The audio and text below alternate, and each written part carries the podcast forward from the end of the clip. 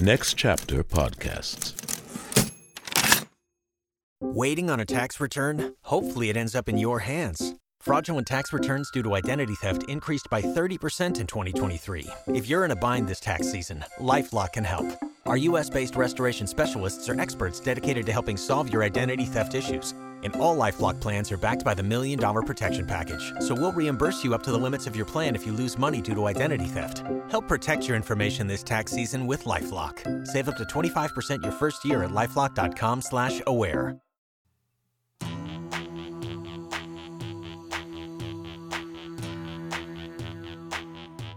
The 500. The 500.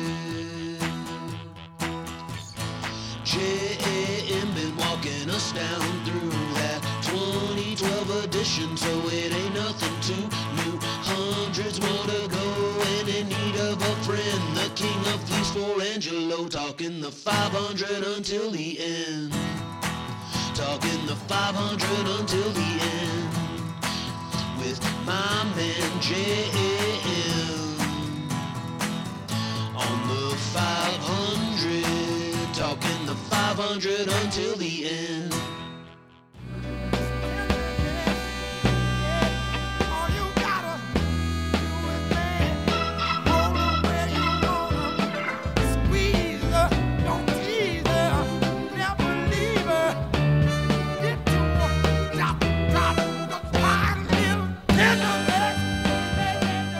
That is Try a Little Tenderness by Otis Redding from the 1966 record Complete and Unbelievable, the Otis Redding Dictionary of Soul. It's also number 254 out of 500 on my show, The 500 with Josh Adam Meyers, where I'm going through Rolling Stone magazine's list of the 500 greatest records. Uh, we are almost halfway through, and uh, this is not like an in depthy. We talk about it, we have a fun, we learn some facts. We learn about the guest. We enjoy ourselves. I'm not a music critic. There you go. You guys having a good time? Subscribe to the Patreon. $5 gets you so much. You help and support the show. Uh, we need your help, man. We want to finish this. Uh, we don't have a lot of ad sales. We're, I'm basically doing this just out of the love of my heart. So, patreon.com backslash the 500 podcast. Subscribe to the show. Helps pay for Emily, Peter, uh, maybe me. You know, we need your help. You get some merch. You get to ask questions. Uh, I'm gonna start doing. Um, I think I'm gonna. I don't know what I'm gonna do. Maybe I'll do another podcast, you know, on the Patreon or like something about music. But I, I don't know. I want to expand my brand.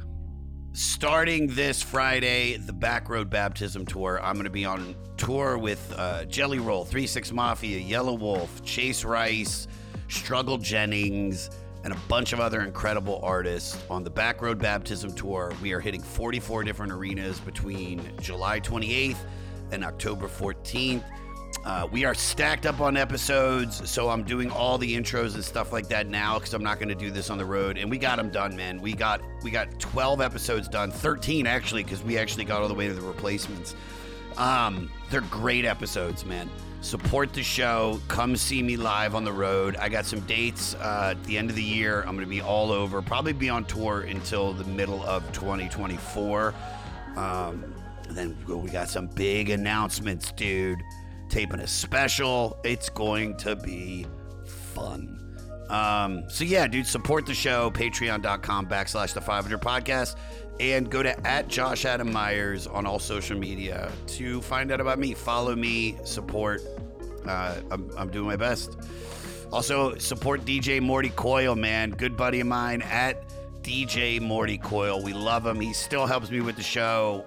Um, not in the capacity that he did before, but man, I, I love calling him. I love finding out about the records because I don't know a lot. You know what I mean? I there's some episodes where I know a lot, uh, and I can talk about the artist just without even looking at the notes, about the record, about the music, and then there's some that I'm like, I don't know anything, and I'm talking to a guy that loves them, and it's like Morty, school me, and then he just gets on the phone with me. We talk for like sometimes an hour and a half, two hours about the record, and I he gets me to a place where I can, you know, not sound like an idiot, uh, and that's all that I want. I just don't want to sound stupid. I feel like I do a pretty good job.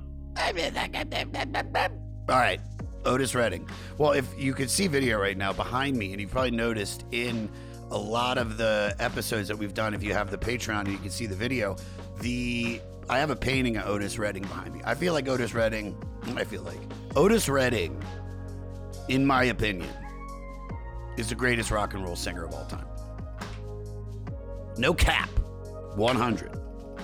There's no better singer and stage present artist than Otis Redding.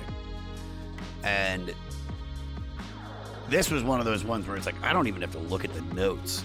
And we really, really were lucky to get one of Denver's finest comics, Mr. Ben Roy. Uh, ben has a new hour special called Hyena that came out on 800 Pound Gorilla. It's available August 10th on his YouTube channel or for premium rental. Uh, he's got two other pods 97.9 The Rat Race and The Grawlix Saves the World. Uh, a dude that uh, I've always known about. He's a rock star, and this was a fun app. Rate, review, and most importantly, subscribe to the 500. Listen free on all platforms. Follow me at Josh Adam Meyers on all social media. Email the podcast at 500podcast at gmail.com. Follow the Facebook group run by Crazy Evan. And for all things 500, go to the website, the500podcast.com. And that means, with all that being said, Otis Redding, the complete and unbelievable, 254. Here we go. Dude, I'm excited. Not only because I know we've met before, we did a couple spots together in LA. Um, I'm almost positive we did. Didn't we do? Um, oh God, what's his name? Nick Betancourt. Didn't he run like a, a sober show? Yeah, it And was. I think at, that was uh, first time. It was at uh, Radford Hall. Yes. Yes. Yeah, it was like you and I and Christina P and uh, or Christine Christina P. Pazsitzky, it was. Pazsitzky, but back when it Yeah. was Pazsitzky before P, Before she- Yeah, before she became a Uh, millionaire. yeah, no, exactly. Um, but yeah, that was that show was actually fucking pretty awesome. It was uh, rad. Yeah, and you can tell that uh, we're kindred spirits by our vocal fry. Yeah. You know what I mean? I, I actually think that you might have a much more fry than I. Adam, who's got more fry?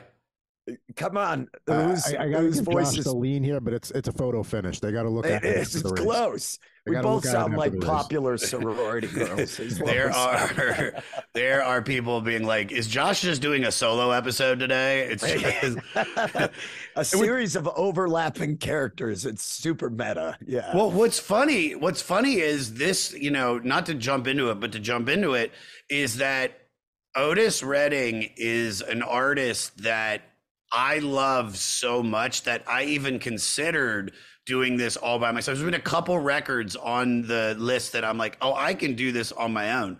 Like when I do Radiohead OK Computer, I I mean literally if I have a guest on, it's gonna be more about me. And I'm not saying today's gonna be all about me, but like this Sea Change by Beck, uh, you know, Guns N' Roses, GNR, fucking Appetite for Destruction. Like those are albums that I have so much life experience with. And this record in particular, Complete and Unbelievable, i you know, is a record that I definitely love by Otis, but just him as as a entity in rock and roll. Uh, I don't think there's a more important artist to my lifetime, especially as the older I've gotten. I mean, if you can look right over there, I have a painting of him that I had Yeah. commissioned up there. That's Um, fucking amazing. he's just rad, man. This is a guy that you know. I don't want to get into the some of the shit I was saying, but it's like, god damn, it's he's somebody that if he only would have lived, would have gone down as one of the greatest rock stars, not soul Oh, yeah. singers, rock stars in the history of music. Um, yeah, his uh I re- like I play in a band, I still tour in a band and his like uh live performance at Monterey Pop, I've watched that like so many times. Yeah. That that that like begging style of singing, you know, that that was like th- that that energy that he created on stage was fucking totally unique for the time and i think uh exemplified like that Stax that Stax record sound you know Yeah. or whatever like uh i agree i didn't listen to it as much when i was younger but definitely in my 20s uh, the more I got into soul and R and B, uh, I realized how important uh, a figure rock and roll. Yeah. But, yeah. You know, you know, I, I the song from the the song that made me discover him is on this record. Try a little Which one is it? tenderness. Yeah. Try a little tenderness is, you know, in my opinion, where where some people would say it's like sitting on the dock of the bay, which I don't feel exemplifies him at No. all. Like so the it's dock kind of of the an bay. aberration of a song for him. Like it was Yeah. totally weird. It, it it was not like what Otis Redding did prior to that. Yeah. at all. At No. all. And, and Yeah. and but also I think we both could agree, Sitting on the Dock of Bay is a great song. You know, Yeah. it's it is a great song. It's iconic. Wow, and what did you just say? And, uh, Otis even said that he was trying to go in a different direction when he wrote "Sitting on the Dock of the Bay." That he like and he, against like his bandmate wishes, his wife, like everybody was like, you know, he was trying to be more experimental, but he's like, no, I want to go that way. Yeah, I had inspired by I had I had read or heard that even the label didn't like the song. Like he had been listening to the Beatles, he had been listening the whistling at the end. You know, I mean, people were like, "What the, what the fuck is this?" You know, and yeah. but uh, yeah, that whole album. I mean, the way it starts, the fa fa fa fa fa, like that song is so fucking insane and so good. Uh, yeah. Uh, uh, This this is one of his better records. It's actually funny, Adam. How many records do we have of his that are on the podcast? Three total. We have we have three. I know one of them is like his is like isn't another one of them like an anthology of his shit? Uh, so Otis Blue is one of them, and then I'm looking for that spot here on the facts. And then Otis Redding Sing Soul is the other one. Okay, so so like staples in his in his repertoire. Here's what's funny about Otis Redding. Otis Redding, in my opinion, is the Grateful Dead. You know, he's got some great records, but what you need to hear are the live shows. The live shows that he put out, like you said, Monterey, which is the one that blew him up, and you know, Yeah. I could imagine what it would have like been like to be there to see that. There's a there's a few live shows. Uh, the one in particular that I love is that he rented out the whiskey a go go for three nights. No, it's dude. It's like you know, I I just did three Grateful Dead, actually four Grateful Dead records on the podcast. We did American Beauty, we did Anthem of the Sun, we did uh, the other Workingman's Dead, and then we ended up doing Live Dead, which was like their first live record. And I I I would sit down with Phil Hanley. I don't know if you know him. He's a comic. Um, yeah, I know Phil, him. I don't you know, know. great dude, Yeah. great dude, huge Dead fan. And after he, the first one he did was Anthem of the Sun, and all he kept saying was, "Yeah, this is this is good. This isn't why the Dead are popular. The Dead are popular because they tape every show that they do, and they say, here it is, everybody, trade the tapes. It's a different song every time. Yes, the yeah, the the meat and potatoes of the song is the same, but he cha- they change it enough in the jam." And the more I kept doing the records, I'd never listened to any of their live shit. And then finally, I was like, all right, for the final one, which was Live Dead, let's do, um, we'll do a double record. We'll do Live Dead, and then we'll also talk about this one concert in Cornell. And and then right before we were about to record, I went to see Dead and Company, and I was like, oh, I get it. Oh, Where, I, where did you see? What show did you see? Citi Field Okay. in here in New York, and yeah.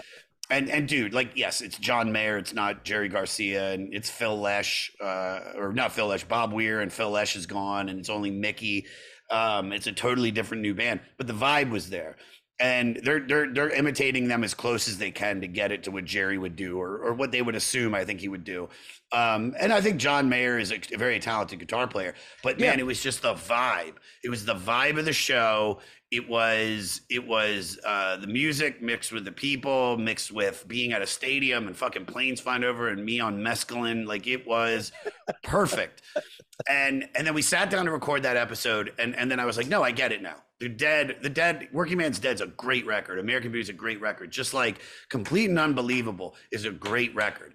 Now, if you told me, would you rather listen to this or Live at the Whiskey? Uh, I would rather ha- Live at the Whiskey captures what it was like when when you know you can like you said dude you can you can feel Yeah. his energy but you also can feel what it must have been like to be an audience member seeing this what i'm only assuming is because i don't know I, he seems like he's six eight because his he energy looks fucking huge. Like Yeah. he looks like a big dude. Like uh like uh he looks solid on stage. He's not somebody that I would he doesn't have that typical he doesn't cut that typical stage figure you'd picture. Like, you know, like we picture in rock and roll lean and tall and like thin, you know what I mean? But yeah he looked like a pretty big guy, like a solid sized dude. you know? Adam, find out find out how big he was because I'm very very curious. Because but I was gonna say he. I'm assuming he's six five, six eight, because that's how much power the man had. What do you got? Six one two twenty. Six one two twenty. Yeah, he's a that's, big guy. That's a big, Big dude. dude. That's yeah, a that's a. linebacker uh, back in his era. That's like That's a what I was gonna tackler say. Yeah. I was gonna say that. Yeah, like he's we got to put it in football terms. He's you know He's small forward. weight to light heavyweight. That's a that's a that's a Yeah. good thing. yeah. but but what he's doing is is like the reason like this record is on here i feel like it's all because of everything else that all the live shits the live version of these songs are Yeah. what sell these songs. Yeah look that's the one i got. That's right there. Look. Oh yeah, that's that it. is it. Yeah, that's it. And i mean Yeah, just a look bi- he was a big guy, and and uh, when he really got into it, he'd be pouring sweat. You know, it was just giving. You would tell he was giving all of it to himself. You know, Yeah. that that that to me is the like playing music. I mean, I'm in a band that sounds. Eh, we're pretty shitty recorded. It's not a Yeah. great fucking band, but I love live performance. Like to me, like there are bands you love because they sound great. Uh, uh, you love their records, but they're not that great live. But yeah then there are the live bands where you're like, yeah, their their their albums are all right, but you got to see the live show, and that's what I imagine. I agree. I imagine that's how he was, but I also think like his uh like that first track.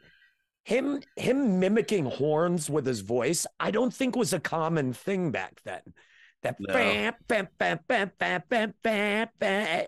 and then he go like, "Your turn." Imagine that. Imagine that live where he's calling, responding. People must have been going nuts during that shit. I I think I think that who was I talking to? We just did an episode and somebody said that Jerry Lee Lewis he had a recording of him in in um in Germany, Hamburg, that is Yep. considered by many rock critics one of the greatest recordings of live music and you where he captures everything. It captures the vibe in the room, it captures all of that. And I I, I would put so I'm not, I'm not saying they're wrong, but I, I would put he's got live at France or live in London that has a nine minute version of Try a Little Tenderness where he kills the song in general, just like he does on the record, same style. But when it gets to that ending, and you know, it's it's this beautiful thing where he would, you know, you've seen it where he sings it and then he's like, "All right, guys, that's my time," and then he like walks off, and then the guy comes out and he's like, "Ladies and gentlemen, Otis Redding," and then he Yeah. comes back out of the curtains and he does that eight or nine times, and it gets faster and faster and faster, and in the live recording. Or was it Monterey? God damn, I because I know I've seen it multiple times, but there's one I think it was live in London or live in France where where it, you can just hear the audience as he keeps doing it get more excited and more excited to the point where it's like they're walking out of there without a doubt saying that might have been the greatest live performance I've ever seen of anything Yeah, in my life. yeah. Um, but to get to that, we have to go through this. This is like this is kind of you know one of his. Is this what record is this on his uh, repertoire, uh, Adam? What this is number? number three for him. So this so this is uh, you, uh, this is this is Adam's album essential write up. Uh, this finds the rugged voiced, deep soul singer continuing to expand the boundaries of his style while staying true to his rough and passionate signature sound.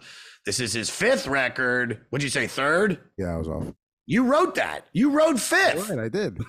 I, I I I missed that when I reviewed it. God, I miss having you on here, Adam. It's like JT is all fucking new agey and shit, and you're just you're my fucking road dog, dude. Um, So this is his fifth record. His ambitious interpretations of Tennessee Waltz and Try a Little Tenderness found him approaching material well outside the traditional boundaries of R&B, allowing his emotionally charged musical personality to take listeners to a new and unexpected place. When Redding's where- where's that? While Redding's experiments with covers on this set are successful and satisfying, it was his own material that he sounded most at home. Completely agree with that. My yeah, my Yeah. lover's prayer for sure, and fa fa fa fa sad song.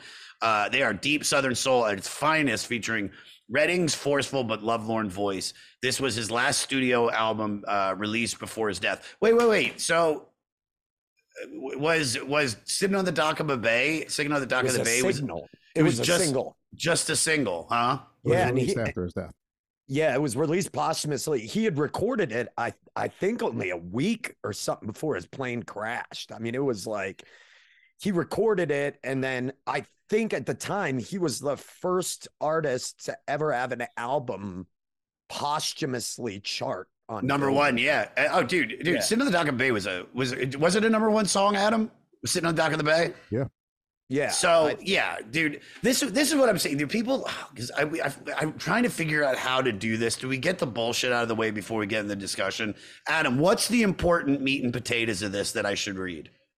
Like to get to know, because there's people out there that have no idea who Otis Redding is. I mean, the biography, I try to pare it down as much as I can, but I mean, at least from the beginning, at least go through like his. I mean, Little Richard is huge in his life. Without Okay. yeah, that, All that- right, I would- so born, I'm going to see if I can succinct this. Born in Dawson, Georgia in 41, at age two, moves to Macon, Georgia. Early age, he sings at the Baptist uh, church choir, learned guitar and piano. At 10, took up drumming and singing lessons uh, at his high school. He sang in the school band. Every Sunday, he earned $6 by performing gospel songs from, from Macon radio station WIBB. And he won the $5 prize in a teen talent show. Good God, dude. For inflation, what is that? 41? Not 41. 50 bucks. He won 50 about bucks. 50 bucks. he won yeah. about 50 bucks. Hey man, Uh, that's a lot of money at that age. I don't but- care. But he, but no, check it. He won it for 15 consecutive weeks. Uh, his passion for singing, he often cited Little Richard and Sam Cooke as influences. Another thing, uh, Ben, if you've never heard Sam Cooke live at the Harlem Club, have you heard it? Yeah, No. so you, you're a soul guy. I, All right, cool. I love I love Sam Cooke, man. I mean that that to me it's Sam probably bef- like over Otis. I I, I think uh my like God, some of so many of those songs, the hem of his garment. I'm not I'm not a religious person, yeah. and you give me Sam Cooke singing singing gospel songs, and it, it gives me goosebumps. But anyway, I'll let you keep going. No, no, but I, I agree. But I will say, but this is the thing is that Sam was more of a, you know, he he did the fucking the the white guy like Frank Sinatra type shit perfectly. Yeah. And that but then when you listen to the Harlem Club, he branches into rock star. And that's Yeah. where you hear him playing for like this, these I think just a bunch of white people and like just turning these motherfuckers on their head. And and so I think a lot of these soul singers probably had that they had to keep it in and that's what sucks about the the 50s and the 60s is that they they couldn't they couldn't be black. They had to be the white version of that. And i don't feel like i don't feel like otis really ever really contained it. You know what i mean? I feel like he was just like i'm this big motherfucker that's from macon georgia and and i'm about to blow your fucking mind. And and i'm not gonna like you know i'm not I gonna fit in Well, hey friends, my name is Zach Lupetin. You may know me from the band Dust Bowl Revival, but I also host a music discovery podcast called The Show on the Road. For the last five seasons, I've been able to dive deep and have intimate chats with folks like the Lumineers, Ani DiFranco, Wolfpack, Keb Mo, Lake Street Dive, Bela Fleck, and more. So, guess what? After 150 conversations with some of my favorite songwriters from around the world, we are bringing brand new episodes to the Osiris Network. New interviews and intimate acoustic performances will be coming at you this summer. And which episodes are coming next, you ask? I am Zach Goode, the lead singer for the band Smash Mouth. Our band is called Milky Chance. We are based in Berlin. My name is David Shaw. I sing and write songs with my band, The Revivalists. Trust me, these conversations go some wild places. So, subscribe to the show on the road on Osiris, and we'll see you soon.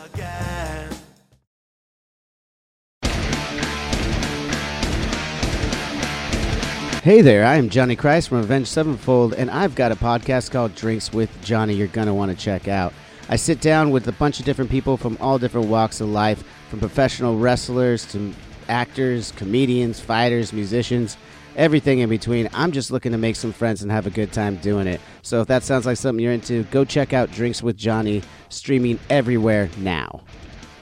I have terrible. Well, I mean, they may not be conspiracy theories. I have conspiracy theories about that a lot because I, I, uh, or a lot of conspiracy theories about that. I believe, you know, I mean, Sam Cooke died young and really at a time when he was becoming a much more powerful voice in the black community and and black philanthropic um, ventures.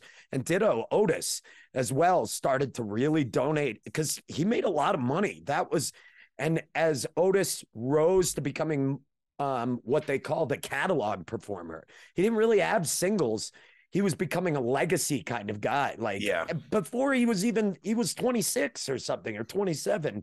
You know, I th- I thought he was part of that 27 club where he died kind of right around that age. I think as they became more important voices and shed that like we're not playing around, we're going to embrace the black community, we're going to become more involved and start pumping our resources into that. Uh, you see them dying. And Somebody gets taken out. Yeah, they, dude. It's this. This world is evil, dude. It's Yeah, evil. So yeah. I, I, I mean, you know, I, I'm not saying it's hundred percent happened, but man, is it? It's just a coincidence that keeps fucking happening. What if Yeah. this was the podcast where we figured it out and we're like, and then you, and we got like a board up, you're like, you connect it all to J. Edgar Hoover, man.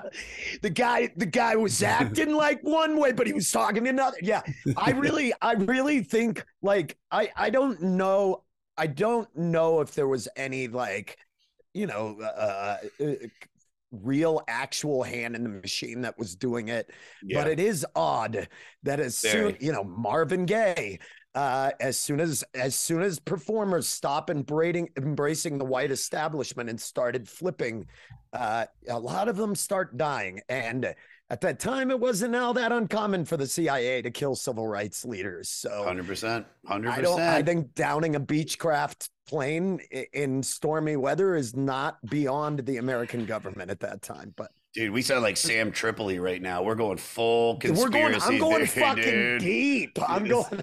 It's Alex Jones material. All right, here's a here's a little skadoodle about about him. So where, where where was I? Where was I? Yeah, I make up a lot of words. All right, here. Where was, all right, so he has a passion for singing. Sam Cooke, Little Richard.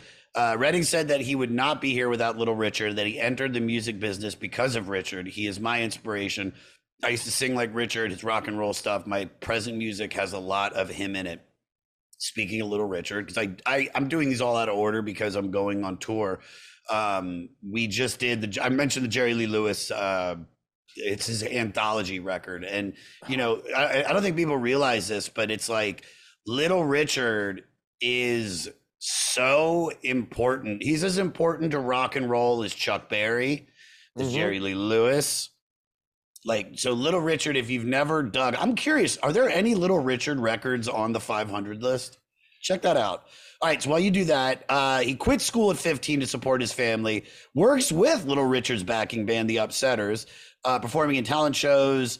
Uh, his breakthrough came in 58 at another talent contest at the local roxy and douglas theaters a uh, local prominent guitarist johnny jenkins was in the audience. Redding soon invited to replace willie jones as a frontman of pat's pat t. Cake and mighty panthers. He Yeah. tours you know them? I just think I love that name.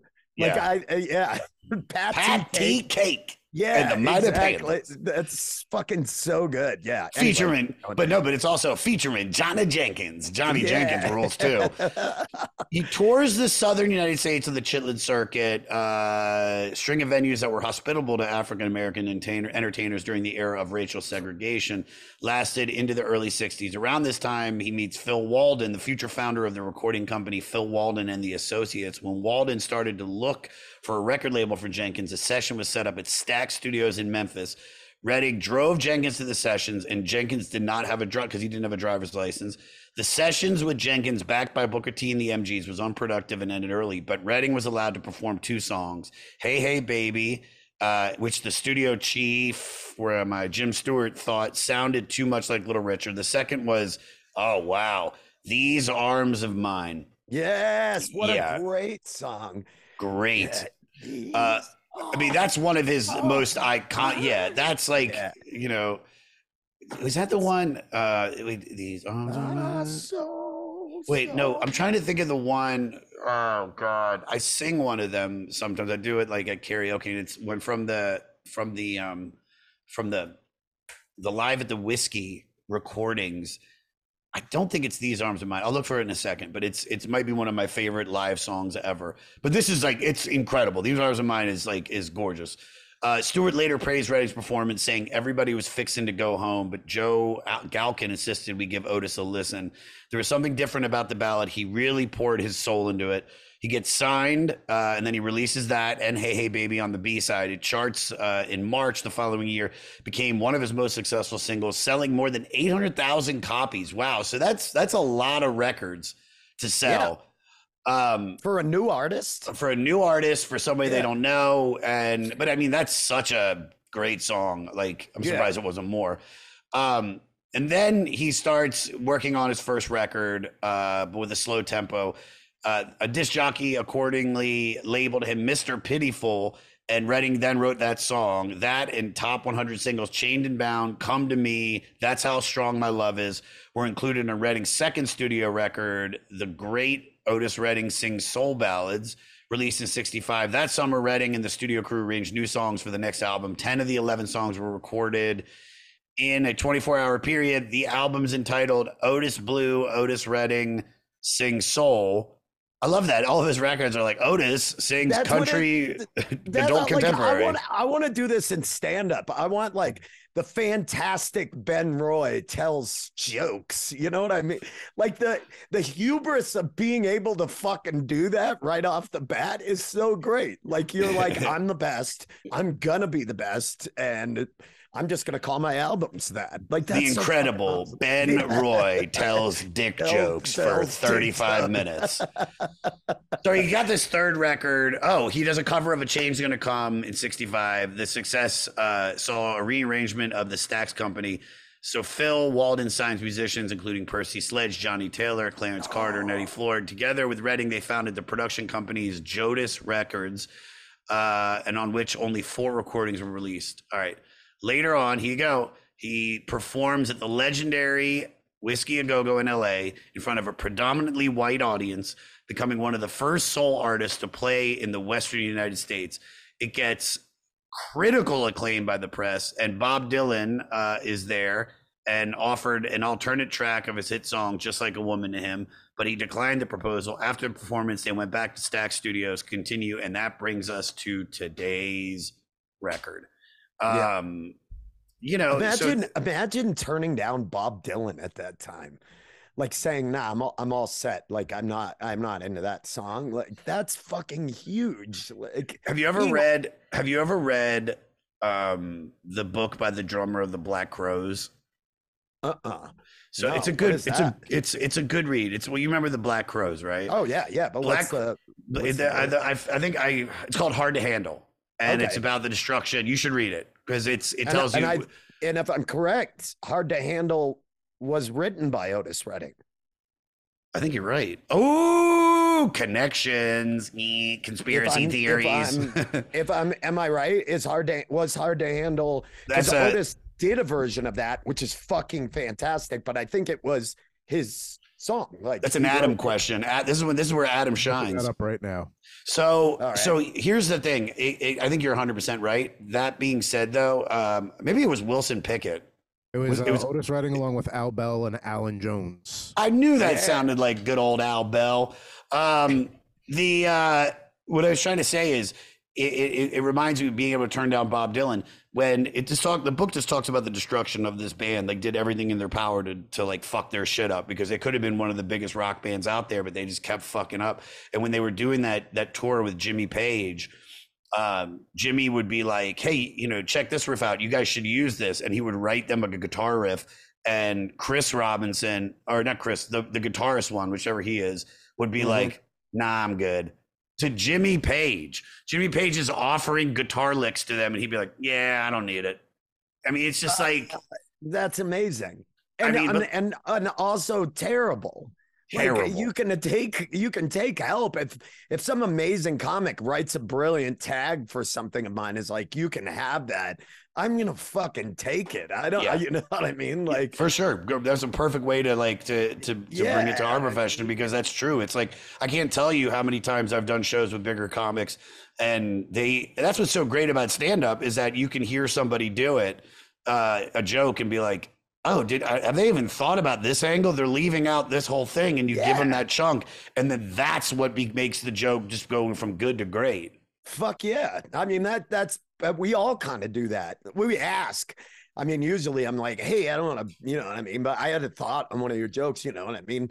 Uh, but yeah, that that like that I've never thought about that with the Black Crowes. They never made that jump to their to they were always opening for like Tom Petty or they were they were always on tour with somebody else. They never made that jump past, you know, they never wrote that and the only song to me that became that they're synonymous with is a cover like it, it- which is not that strange i guess and soul especially they were all covering each other's songs and yeah everything but uh yeah uh, it that's so funny that we flipped right back around because Otis's version of Hard to Handle is fucking so good. Like that is so good. I I, mean, want to ask, can I ask a question? please please please Yeah, yeah. Why was Otis Redding? Why did it connect with you so much? Or when did it too? Like when did it? So, because I was going to flip it back and ask you the same question, too, because usually I ask that at the beginning. You know, I don't.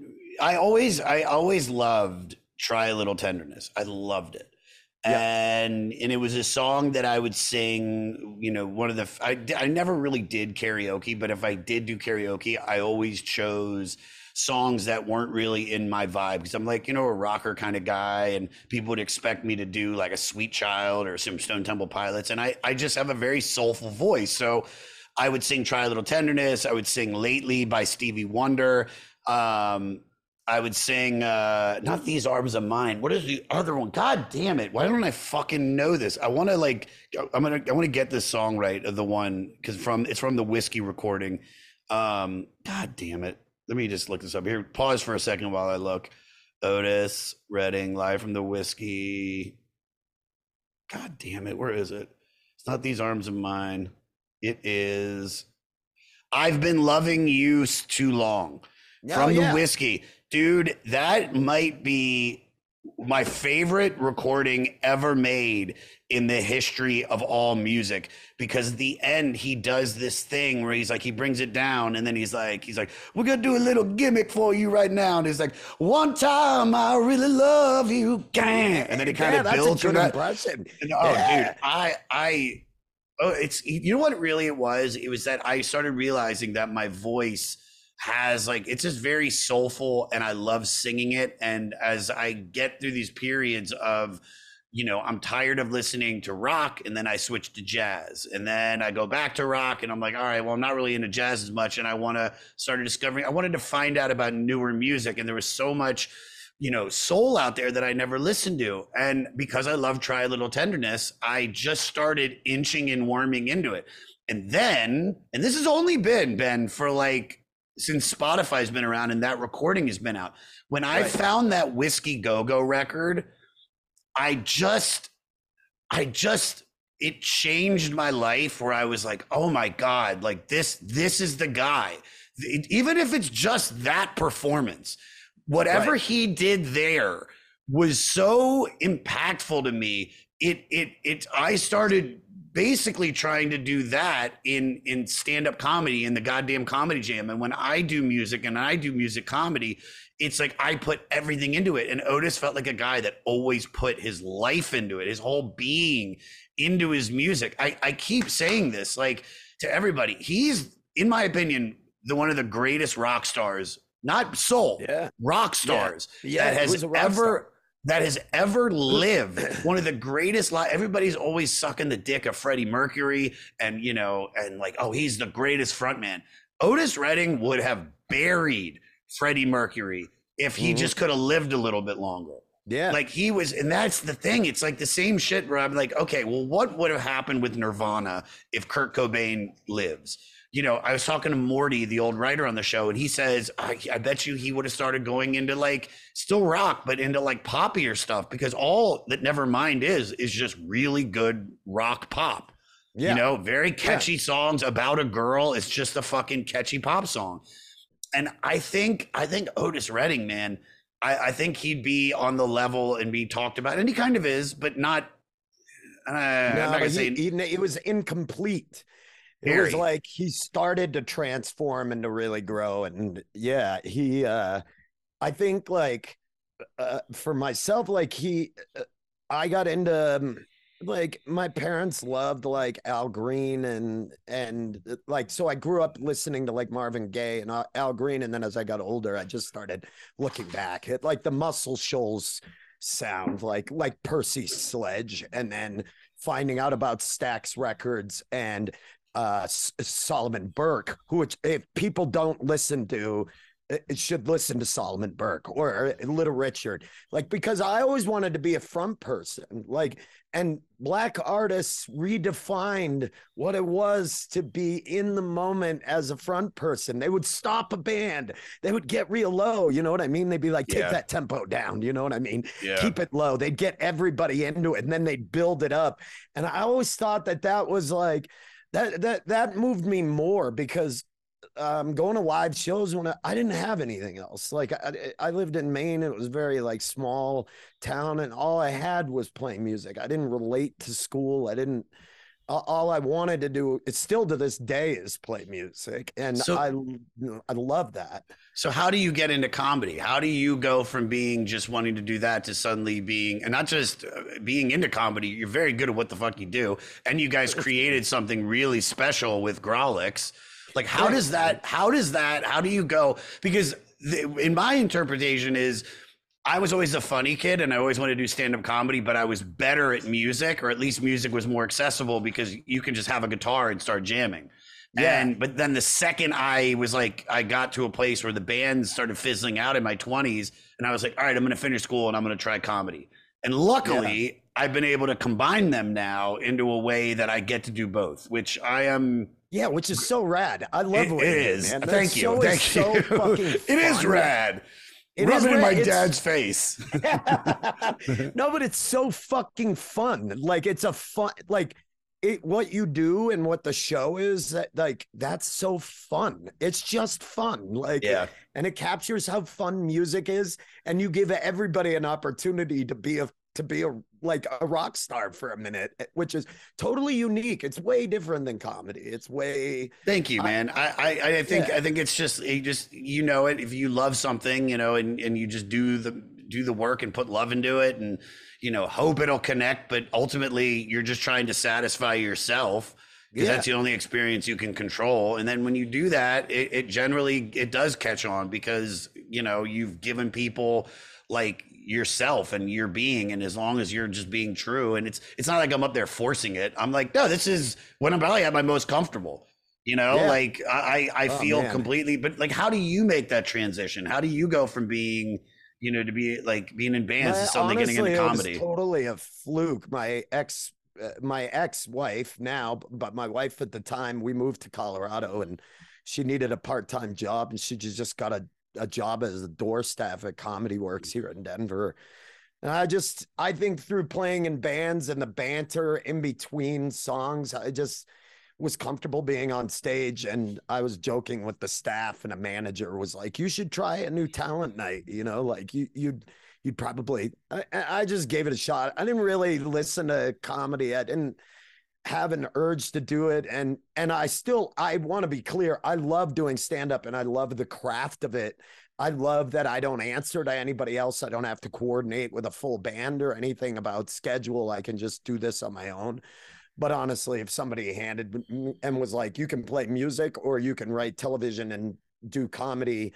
What do you but you can only have one or the other I'd I'd throw it all Choose away for music. Yeah. In a second i and I, but the industry is so much more difficult that I- i'm willing to spend time in a van and to tour a lot but finding other people who are at my age It's just not. And you know, so I still tour uh a fair amount, but um It's like, hard. in a band. It is so fucking hard. The older we just- get, yeah, it, it's grueling.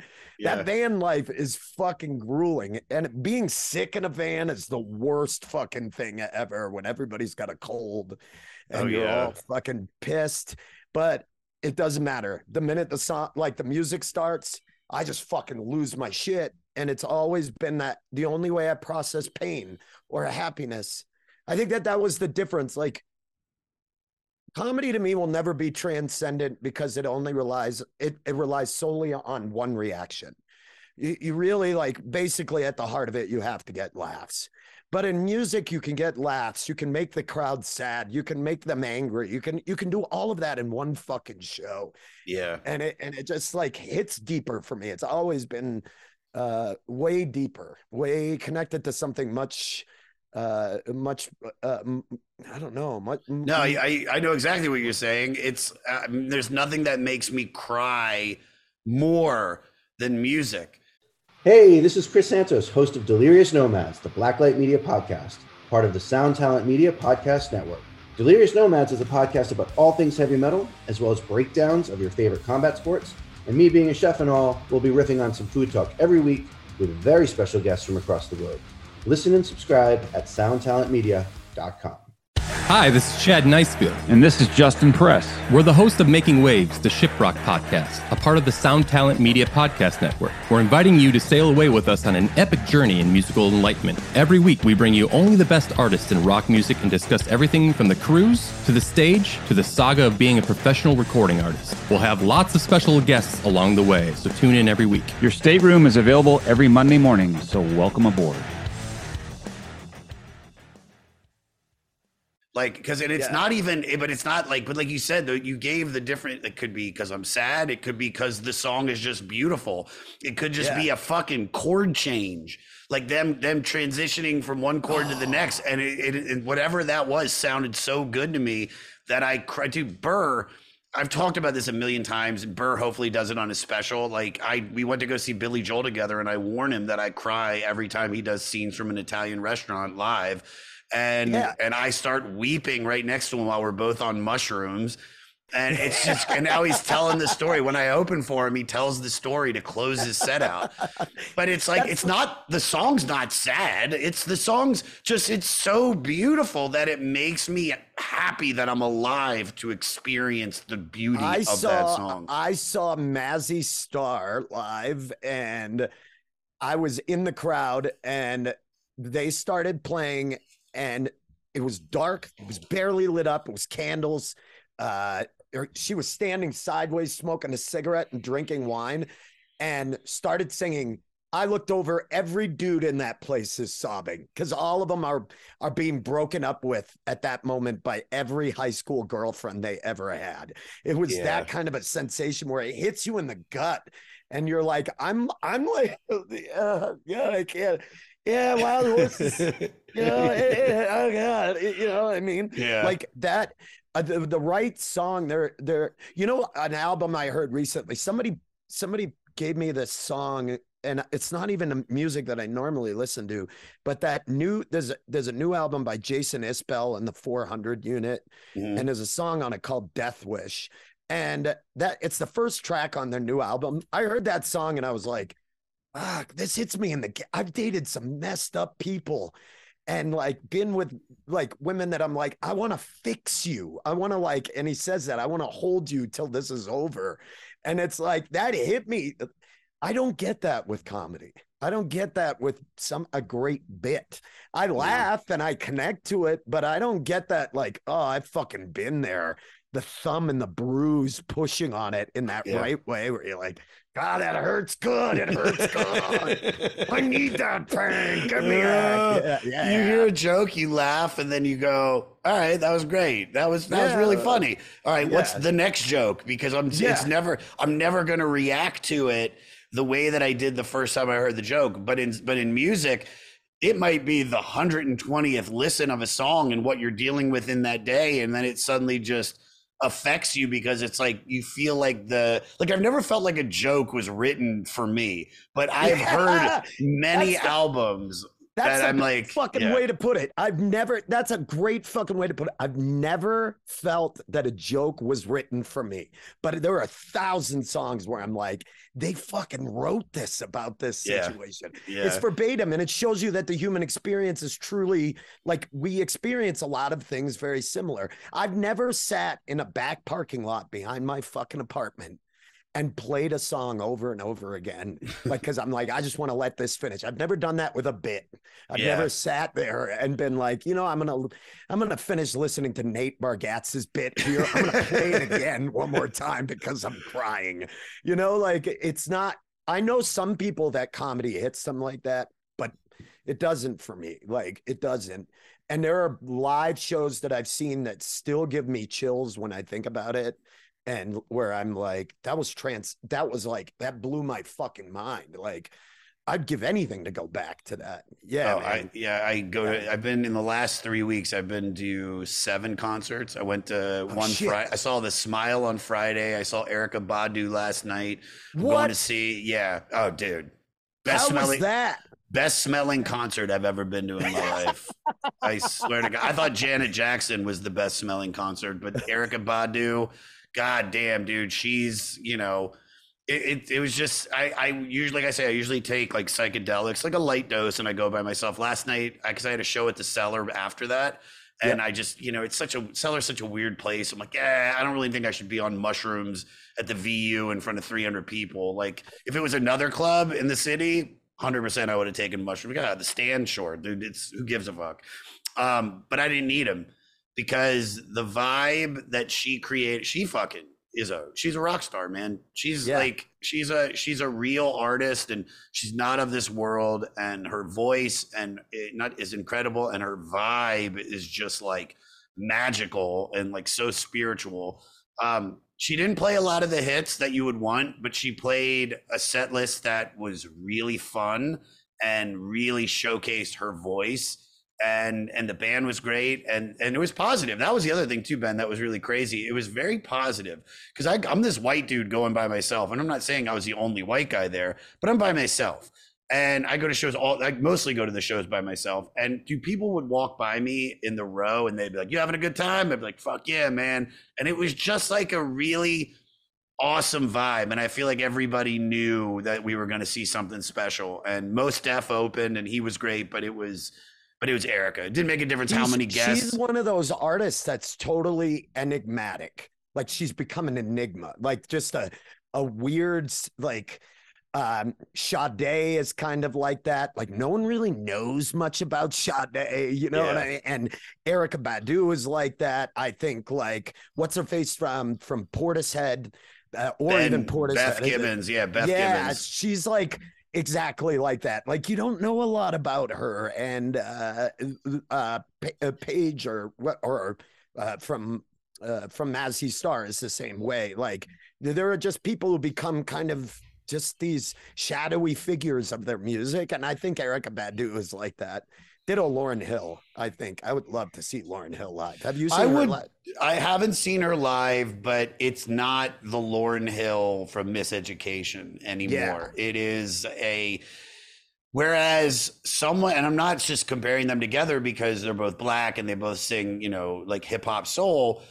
Is that Erykah Badu? If she's doing the song, she's doing her song and she's putting her flair on it, but she's giving you what you want um and it feels like it's a lot of love every everything i've seen of the live performances of lauryn hill have turned into like she plays the songs off of miseducation but she does like weird versions of them so they don't Mhm. sound like the record or maybe the cadence Yeah. or the speed or whatever um you know she she's one of those people that that that hollywood or the entertainment industry changed her and not in a good way like it she she Yeah. really i think had like a breakdown and it- it's it's sad because she literally made one of the best records of my lifetime. This So education of good. Lauryn Hill is so, So it's good. perfect. It's It's so perfect. fucking yeah, it's a Um, great, and I think it's on this 500 list, isn't Yes, it? I mean, we did it. We well, it's here's what's funny. It, it was in the three hundreds, right, Adam? I think it was like low three hundreds or three thirty, and and then um, they did the twenty twenty rewrite of the list, and it went into the top ten. Um, So it's yeah, so it's it's very important to the, a lot of the people that are making music now. But when you still when you put it in the big scope of everything that's been made, you know, and the list that we're doing was written by like old white guys. Like it's still they could still say, oh, this is a record that is important. She, I mean it. Like you, you, dude. When I said it, you you lit up. It's like one of those records that you're like, oh my god. I I remember where I was. I remember making out to this girl to this song. I remember driving to driving to uh fucking when I had to do community service because I I got busted at a party underage drinking. I remember all of that to that record. But That's the most 90s thing ever, you know? Yeah. I had to, I'd listen to this album on the way to community service for a drinking charge. Yeah, yeah, I don't yeah. think there's more of a 90s fucking sentence than that. was Seth Green there? He was. Yeah. It was me and Seth Green. Um, Oh, it- God. but look, and also uh, before we go back to Otis, I want to mention this. I was, I was on, and I feel everybody should watch this. There's that really great series on YouTube, Tiny Desk Concert, and um, uh, Erykah Badu has one on there, and it's great. Um, Miley Cyrus did one, and she covered "Fade Into You," and it is fucking great. Like Miley Cyrus does not get the credit that she deserves for. Yeah, she was a she was a Disney character or whatever the she fuck has a she was. fantastic voice. Fa- And she's a even rock star. those memes going around now, like those. Oh yeah, things it's like that that. are- You got it. Yeah. That's got it. You got it. You got it. That's right. Listen, they're really, really fucking funny, but Yeah. she does have a fantastic fucking voice, and she does have- fantastic. She has a actually when she does a cover, I'm always her cover of Jolene was fucking super great. Like it, she's got a really good voice.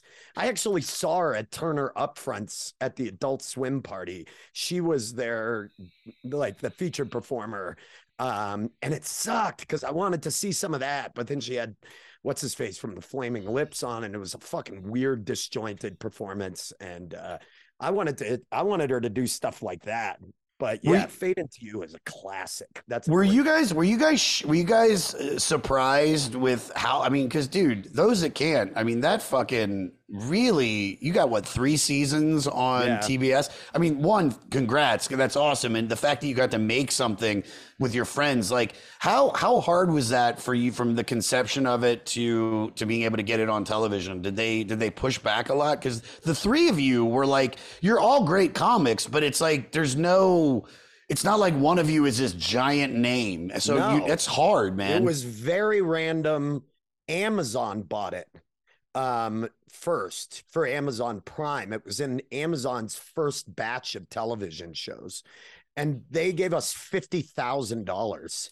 They just gave us fifty grand and they were like, make something. We filmed it on our own with our we rented cameras. We shot it totally by ourselves here at schools that let us use their space in Denver um, because we knew the mayor um, just from being popular comics. And so we we filmed it and turned it into them, and they were like, "Well, like I don't think they thought we were gonna make anything."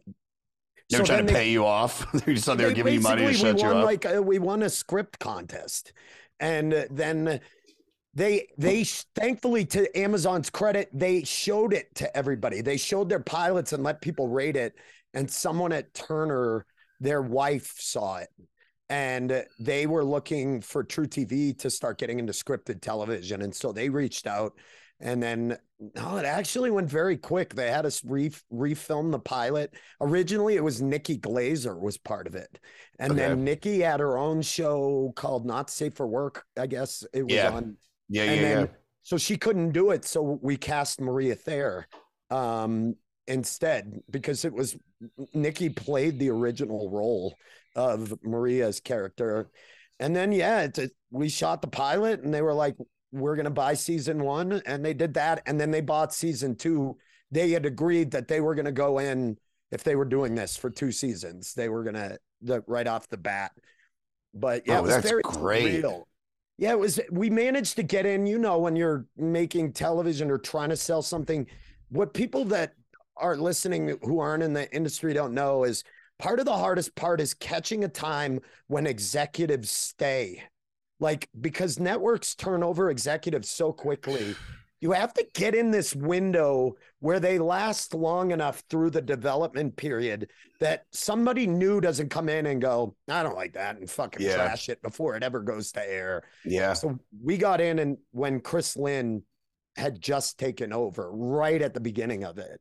And uh, so we, you know, and and Sal and all of those dudes and like the the the impractical jokers guys were really like blowing that network up at that time. So it was very surreal. It, it I honestly I it feels like a fluke of my life. You know what I mean? Like Oh, I get it. it's something fucking random that happened. Oh yeah, I was on television for a short period of time. yeah.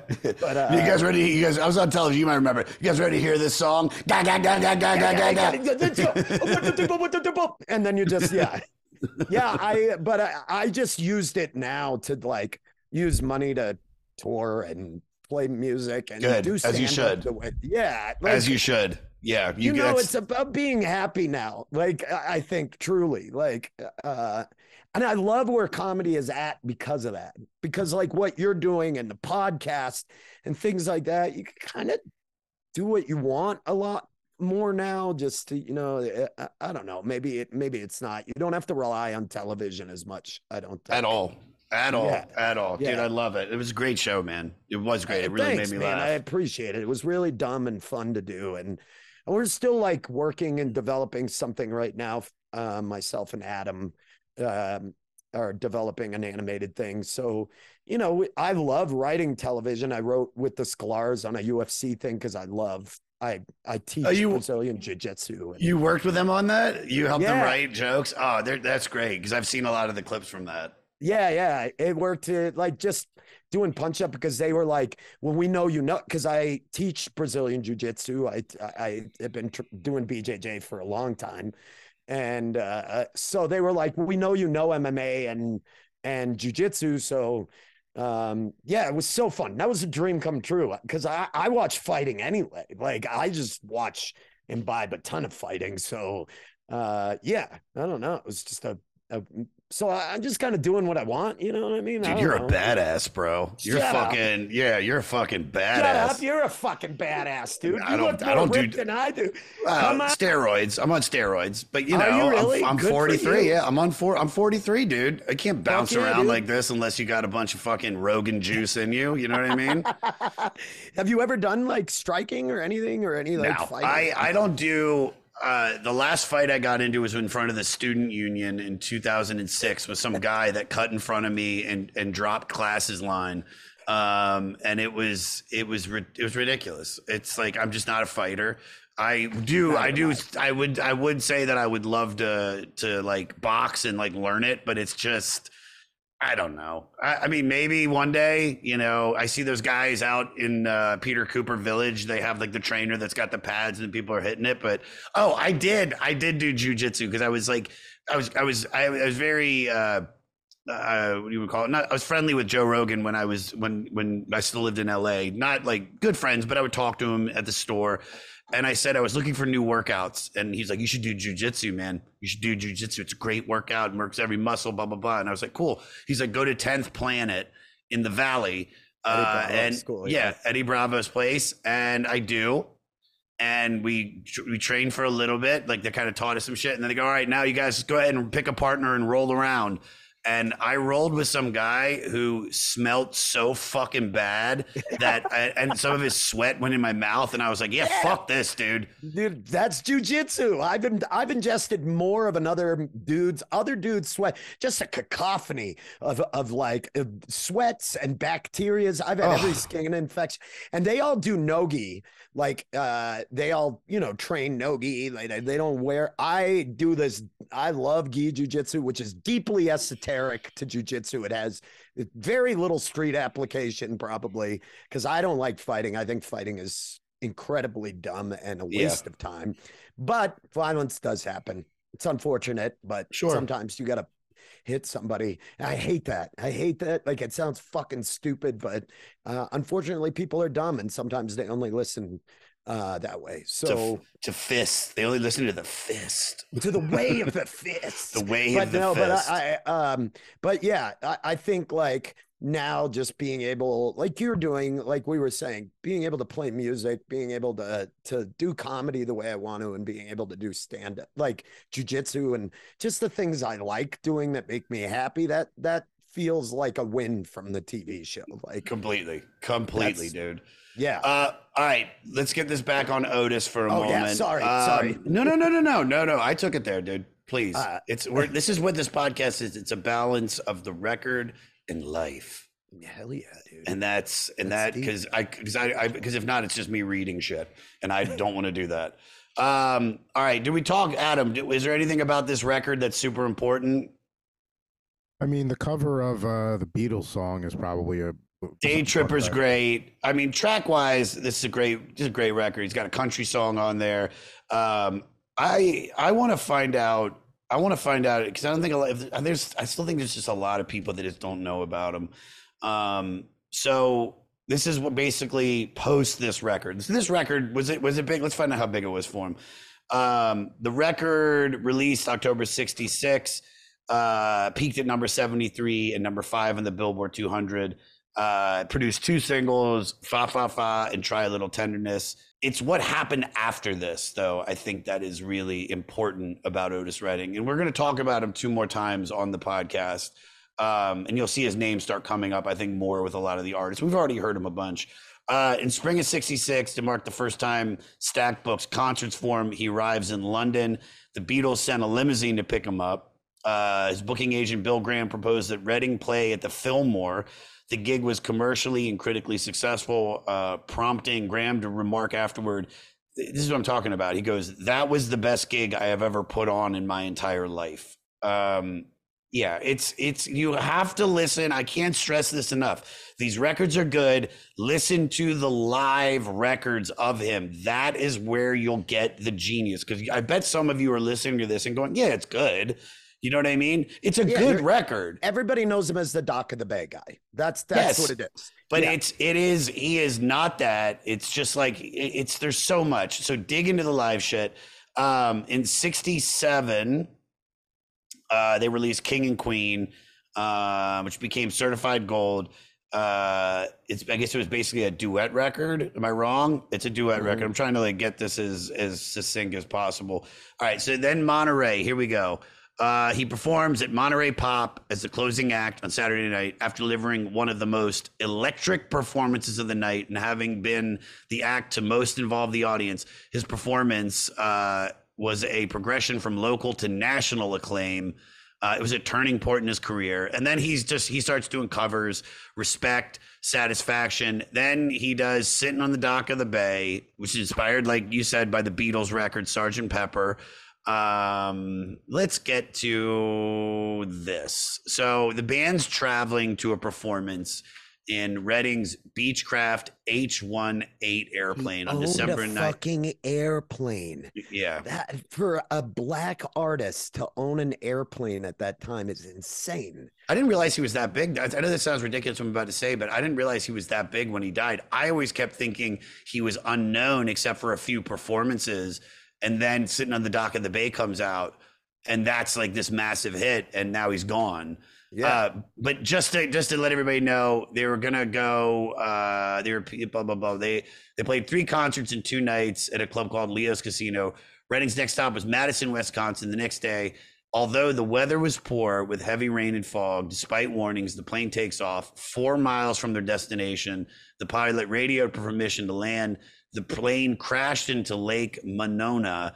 The Bar-Kays member, uh, Ben Cauley, the accident's only survivor, was sleeping shortly before the accident. He woke up just before the impact to see bandmate Phalon Jones look out the window and exclaim, Oh no. Uh, Cauley said the last thing he remembered before the crash was unbuckling his seatbelt. He then found himself in frigid water, grasping a seat cushion to keep afloat. The cause of the crash was never determined. The memorial service took place at the City Auditorium in Macon. More than 4,500 people showed up. overflowing the 3,000 seat hall. Redding was entombed at his ranch in Round Oak. He died just three days after re recording Sitting on the Dock of the Bay. It would be released in January 68 and became Redding's only single to reach number one on the Hot 100. Uh, it was the first, like you said, first uh, posthumous number one single in US history. It sold over 4 million copies. It received more than 8 million airplays. Uh, and I mean, dude, this guy is just uh, it's like this it just sucks that he didn't you know he got the money Yeah. he got money he got the got the respect of his peers but like he's about to be the biggest artist in the Yeah. fucking world I- i can't stress i'm telling you people watch the live performances and you tell me that there's a better live performer than otis redding this this seven foot nine 500 pound giant It was 6'1", 220, but to 6'1", me, 220, that's pretty big. Hey, I'm five nine, bro. I'm 5'9", I'm a I'm middleweight. I'm a, I'm a, I'm a middleweight. You know what I mean? So that that's a big guy. He's Uh, he's inducted. so, he's he's won two Grammy awards, uh, a Grammy Lifetime posthumously, yes, a Grammy Lifetime Achievement Award. He's inducted in the Rock and Roll Hall of Fame. Wait, is in '89? Uh, uh, Adam, find out. Is that first year? Is that first year? I think it is. Okay.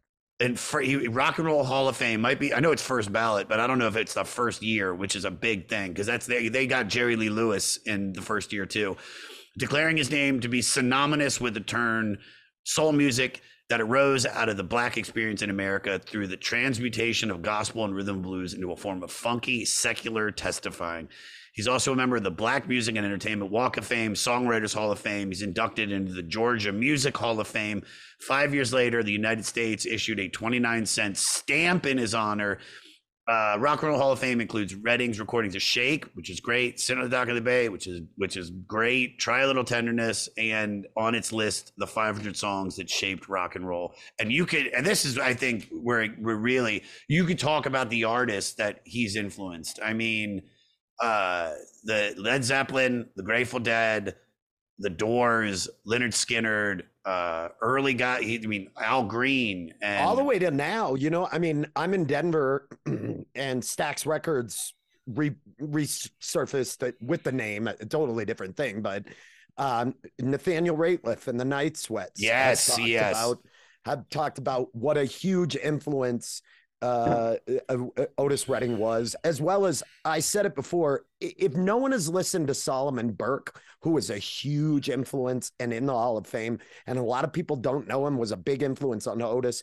Another amazing, those Stax Records artists, Sam and Dave. Ah, Yeah. that there's so many, and they're still releasing bands.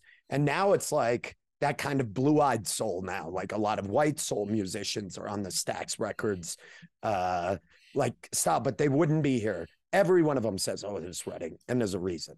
There's yeah, a I, reason. I, I, I, don't know how to how to put it any any clearer about about my love for this guy. It's like I, for years, would be like, oh, Axl Rose or this guy, and it's like, it's like there's no one. If I, you know, they always do that thing. If you could see any concert ever, Yeah. what would it be? And I'm like, if I could be in the room of those whiskey shows, god damn, dude, I would either that or like watching Beethoven premiere the the Ninth Symphony. Ninth Symphony, yeah. I think that would be fucking The original, the the original, orig. like- Him in there with the fucking big bushy wig, like in his, Yeah. in his just with a kid. He's Just like, what? fuck, fucked like- up from from syphilis, you know, Yeah. blind and shit like that, just rocking out. Yeah, you're gonna have to see that one. And as Adam put in the chat on shrooms, you'd of course be at the Beethoven Symphony, Yeah. high on shrooms. I From don't what think it I, sounds like. I don't think I don't think I would do shrooms. I don't think I would do shrooms for the whiskey show. I, I would just you don't. I don't think you need it, man. I think I think the energy in there. That like, dude, you're. I know you're a punk fan and like hardcore shit, dude. He turned these white people that are like stuck up into like like they're at they're at like a Black Flag show. Hello, Tom May here, host of Future Friday. I've spent the last 15 years on the road with my band, The Menzingers, where I've met all kinds of wild and fascinating people. So I started a podcast. On Future Friday, I talk to fellow musicians about the moments that made them, their passions outside of music, and the curiosities that tie us all together. I've also talked to the likes of UFO researchers, magicians, soldiers, and documentary filmmakers, and I'm constantly searching for folks that can shape and change our view of the world. You can check out Future Friday wherever you like.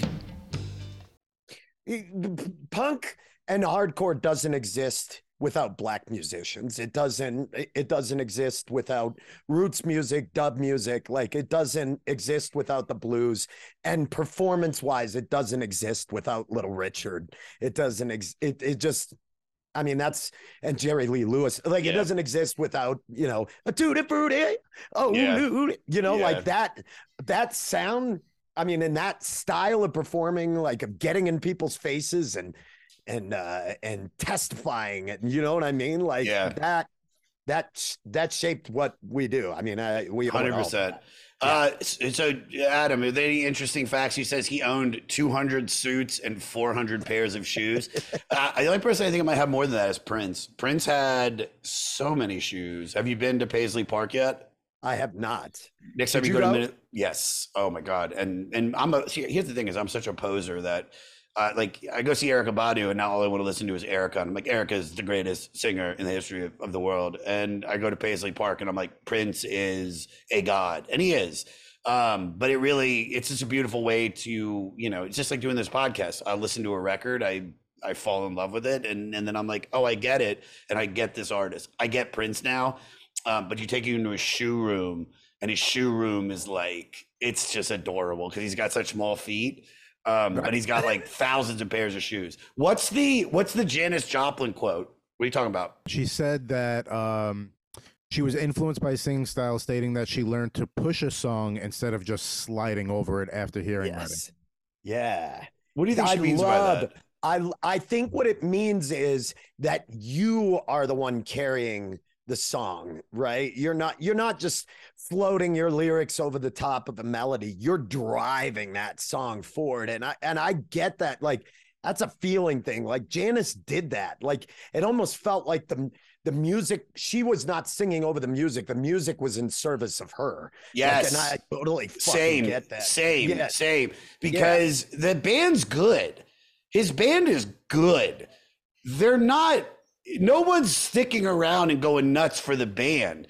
It's No. Otis. Otis is the music. He's the notes. He's the power. He's the soul. He's the heart. It's like it's literally like you know. it- it's just yeah. Uh, I want to. I want to address one thing you said real Please. quick. You said I get pumped. I see Erykah Badu, she's the greatest. I see Prince. I do that. And I think it's because music is polytheistic. It is not mono- monotheistic. There are a lot of gods in music. That's how I've always felt. It's like I can that guy's a fucking god of this. That's Yeah. because there are there are hundreds of gods in rock and roll. There, there has been a lot, and I think there are a lot to worship in music. And I totally get that. I'll see something and I'll be like, "That's it." That I went and saw Etta James uh, and BB Oh, King and, and Al Green at at get this Red Rocks of all places. I saw Oh, wow. that before Etta died, and I was like, "There's no better performer in history." than Etta James. Then Al Green came out. There's no fucking better performer than Al Green is. And then BB comes out and you're like, that's it. He's the greatest performer of all time. But then you realize they're all gods. They're all on the Mount Olympus of fucking of rock and roll and of and of and, it's, and soul soul has that way of doing that when they hit you and they're like Take me to the river, you know, and you're like, "Fuck yes, I'm ready to be baptized in this." Fuck, man, I can, So, my question, and I, Adam, you wrote this, and this is a good question. Um, is there is so? It's do you think if Otis doesn't die, we're talking about him the way that we're talking about him, like the way that Kurt Cobain is like, what the fuck you doing? The way that that, that Kurt Cobain, like Nirvana's a good band, right? And they were mm-hmm. big. They were, you know, they were big when he was alive, but then he dies, and they become this. You know, it, it's a, it's a. I mean, like we, you know, he, like we were a- saying, the, the, he's a, it's, it's theistic. He's- he's- phenomenon. It's It's a a cultural- phenomenon. Then, Yeah. Do you, do you think? Do you you know and is this a good question do you think that like because i do I I do think that like what his body of work prior to him dying and the the recordings that he left around and that energy that he had, I don't think there were people that could match that. What do you think? I don't know. Um, it's tough because commercialism can change people. I, I I don't know enough. You know, like you said, Nirvana. I'd like to think they would have gone more poppy, but In Utero was came out after Nevermind, And that's was- a yeah, that's a he, he, he was trying he he was trying to to to lose fans. He was trying I think he went back to like like he felt like he had made something so commercial.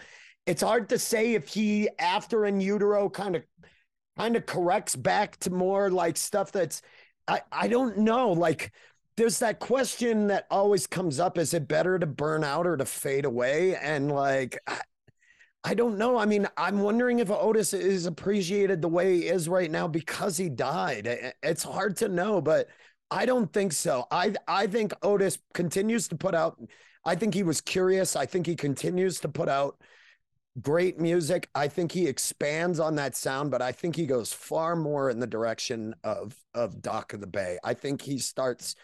It- It's just what happens with what does the music industry and fame do? Do- Does it do what it did to Elvis? Does it do you know what I mean? Yeah, no, yeah, it's, It's- it's, a good point. I mean, he it's he, he would have gotten a hit with that, and and that suddenly starts making him more money and brings him to a different audience. And I feel I think there would have been a good balance. I do. I think I, don't- think he had taste. I- Ben, Ben, you can't.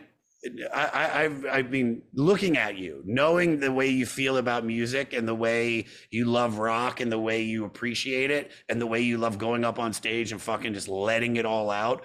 Yeah. Otis is that kind of performer.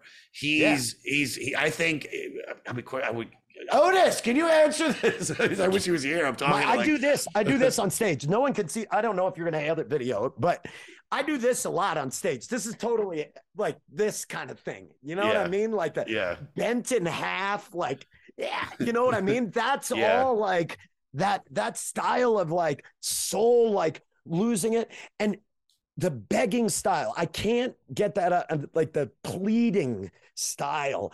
There's a uh, Anderson .Paak on uh, one of his newer songs has that that that line. He goes no one really begs anymore you know? And he, he says that that's in the chorus of one of their songs because that was like a style. No one no one does that pleading style of music anymore where they're like they're begging for your these arms Yeah. uh, you know what i mean? Like dude, uh, the, the song that I was mentioning, um, God, I wish there was a video of it. See if see if you can pull this video up, and we'll end it on this because I think I think what you just said is perfect.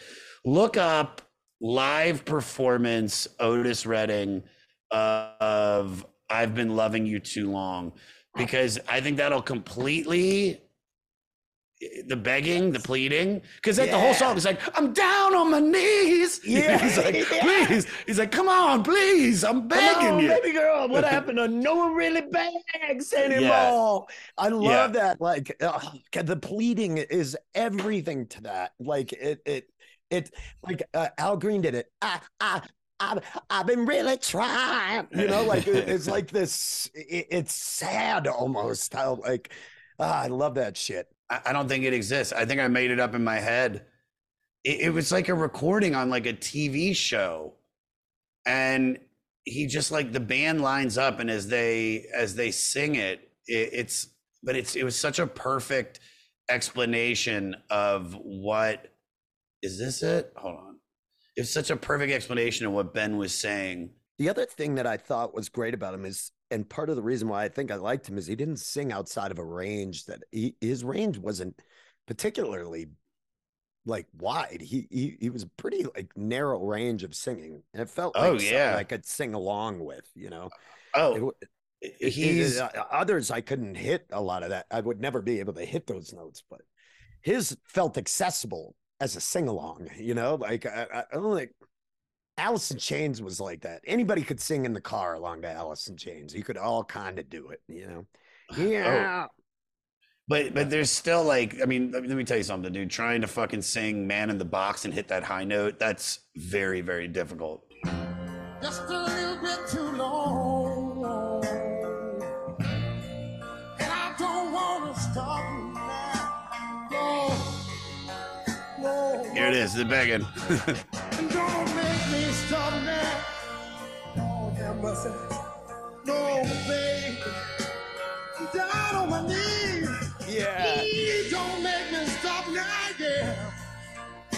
I love you.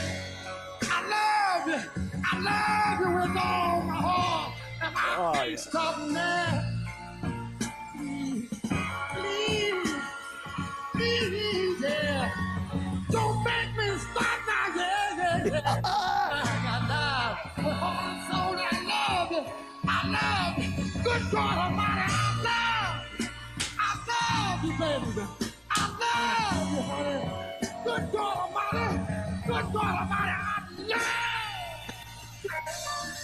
Yeah, fucking. It's so good. There was, dude. I'm telling you, Ben. If if there was a concert video to watch, it's like I would watch the fuck out of this. Like I would love to see Sam Cooke live at the Harlem Club because when he's Yeah. doing like "Bring It On Home," it's "Bring It On Home." I mean, it's just Yeah. And then and he ends it with you know, "Time in party, time Yeah. in the fair, Yeah. That's the best. do. It's so. God, do black people have way more fun than white people? I'm gonna just be honest. That's I that's mean, the it- it- statement. I, I think it. I think it comes from. I mean, gospel churches were more fun to like the music, like their their music choices and music selections were often like so much better. They were less somber and chamber music. Oh God, I had to go to church. It was so fucking boring. It would have been awesome if there was a full choir fucking just losing Oh yeah, shit. um, dude, this was so much fun, dude. That- This, was, awesome. You'll Thank come you, back. man. You'll, we'll have you Yes, come back because we've got another 250 episodes to do. So trust I me. would, I would fucking, I, I will talk music and geek out over whatever you let, like, anytime because this is. I wanted to say thank you because he sent Oh. this and I was like, I, all I was doing shows this weekend out of town. I was in Tucson and doing shows. All I listened to was Stax Records stuff. Oh, like good. it just brought me back to like it just was like all I'm gonna listen to is just soul all weekend, and so I had the rental car, the Bluetooth, and all I did was just Good. like that hugging yourself in the trap. So you all, All right. rule. Thanks for letting My- me be a part dude, of it. we I got you're welcome. Uh, we've we asked these questions to everybody. Um, Okay. What's your favorite song on the record? Uh, this is weird, but I, I I will say it's Tennessee Waltz. I I think that that that song is so fucking good, but I um it's hard. I don't want to pick the obvious, I get but it. try a little tenderness is the is the it, it that's one where the single is the best song on the album to me. Like I, I think that song is uh I think that that's the best song. The I mean, it's out of all of them, it's the you know besides Day Tripper. Yeah. It's the biggest staple. I mean, you had like Frank Sinatra do it, Mel Torme, Bing Crosby, Aretha Franklin. Um, it's just so famous. Three Dog Night did it. Uh, it's been done by so many people. And then there's there was the version in that that's that Irish movie. Oh God, the the the not the Commanders. The do you remember that movie I'm talking about? The God damn it. Stephen Frears directed it. They did Mustang Sally, and I used to play it at weddings. Um, doesn't make a difference. It was. It's just. It's. It's definitely out of all of them the the most famous. I would say. It's also one of the 500 greatest songs ever written. I mean, uh, it- coming in. it's, at- it, it- it's sometimes they're right. Like sometimes hating on a song just because it's the single and it's the popular one is just wrong. Like it is a fucking fantastic song. is. There's a And I don't get tired of it. No, I don't either. I hear it and I'm, but I, I will say like Tennessee Waltz is great and I'm sick, y'all is is a great song too. I, mean, I'd yeah. also I'd put Day Tripper in there too because he makes that his own. Um, it- it's just this is listen. I, I think that I think uh, Coffee and Cigarettes is a better record by him. I think that's what it was called. But but this is a very good way for a listener to get into to Otis Redding. Mhm. And then listen to this, and then go and put on the rest of the catalog, or listen to those live recordings. Fuck yeah. Fuck what yeah. would what would you say is your least favorite? Do you skip over any tracks? No, no, I think it's a pretty solid album, top to bottom. When I was listening to it, there was nothing that like bored me or anything like that. Um, I, I I would say probably my lover's prayer is not my favorite out of all of them, but I still like it. Which I is mean, I- funny. Which is funny that you say that because this song, by many critics, was deemed worthy of an Academy Award and regained even more popularity when it was featured at the end of season two on The Sopranos. it's a fucking great song. It's great, a great song. It's hard. That's a loaded question. It's hard to say that when an album means so much to you, and like you know, music is a weird thing. But I got to ask, because some records you're like, yeah, you could have trimmed, you could have trimmed five songs from this record and didn't Yeah. take away the double album and just made it a single album. I mean, dude, "Use Your Illusion" is is like the One epitome of like it just just it could have been amazing. It could have been amazing, and they fucked it up. All right, um, can you fuck to this record? yeah.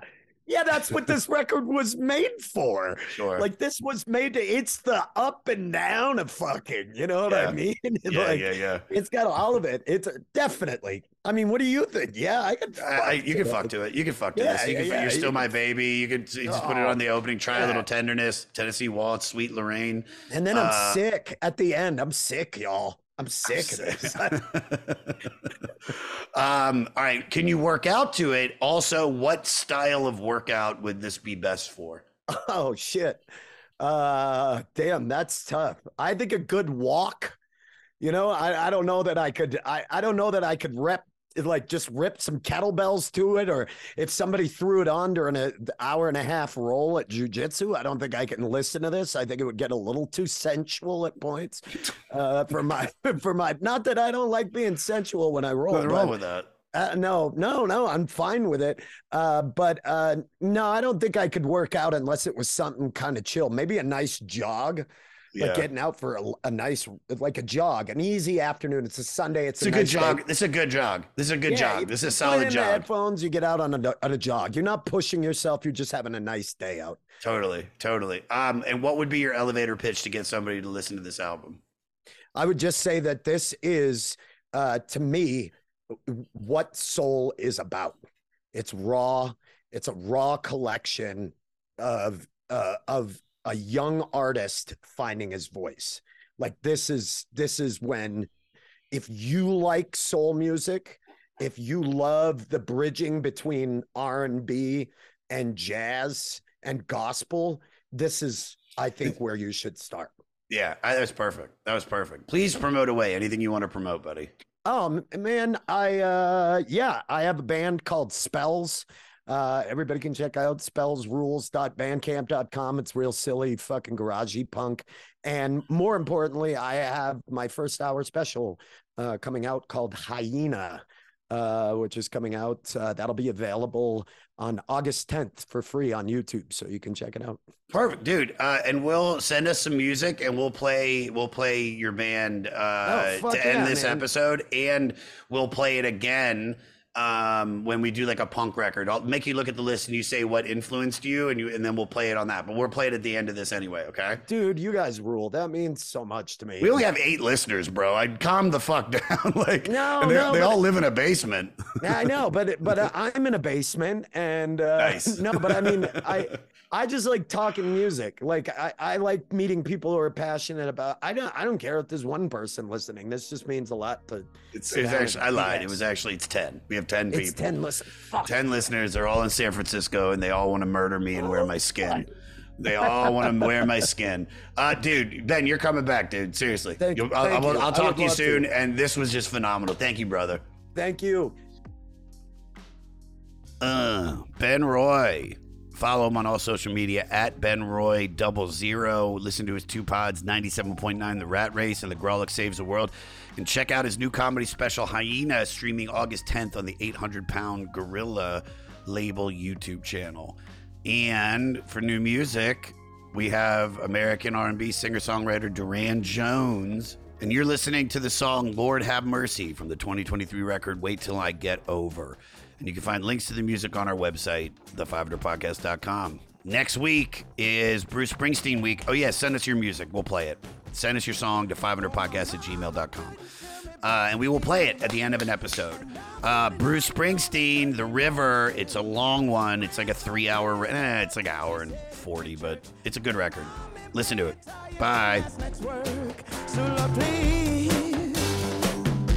Have mercy on me.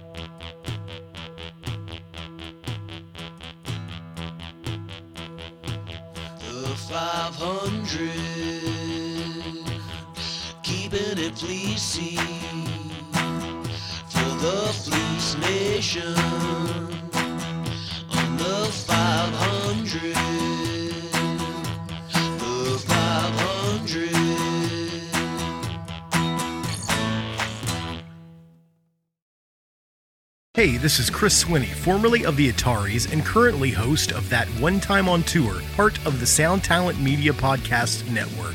Have you ever wondered what it's really like on the road? The highs can be euphoric, but the lows can be crushing. Join me every week as I chat with industry pros about what it's like living out their wildest dream and, in some cases, their worst nightmare. Past guests of the show include members of NoFX, Pennywise, Bad Religion, and more.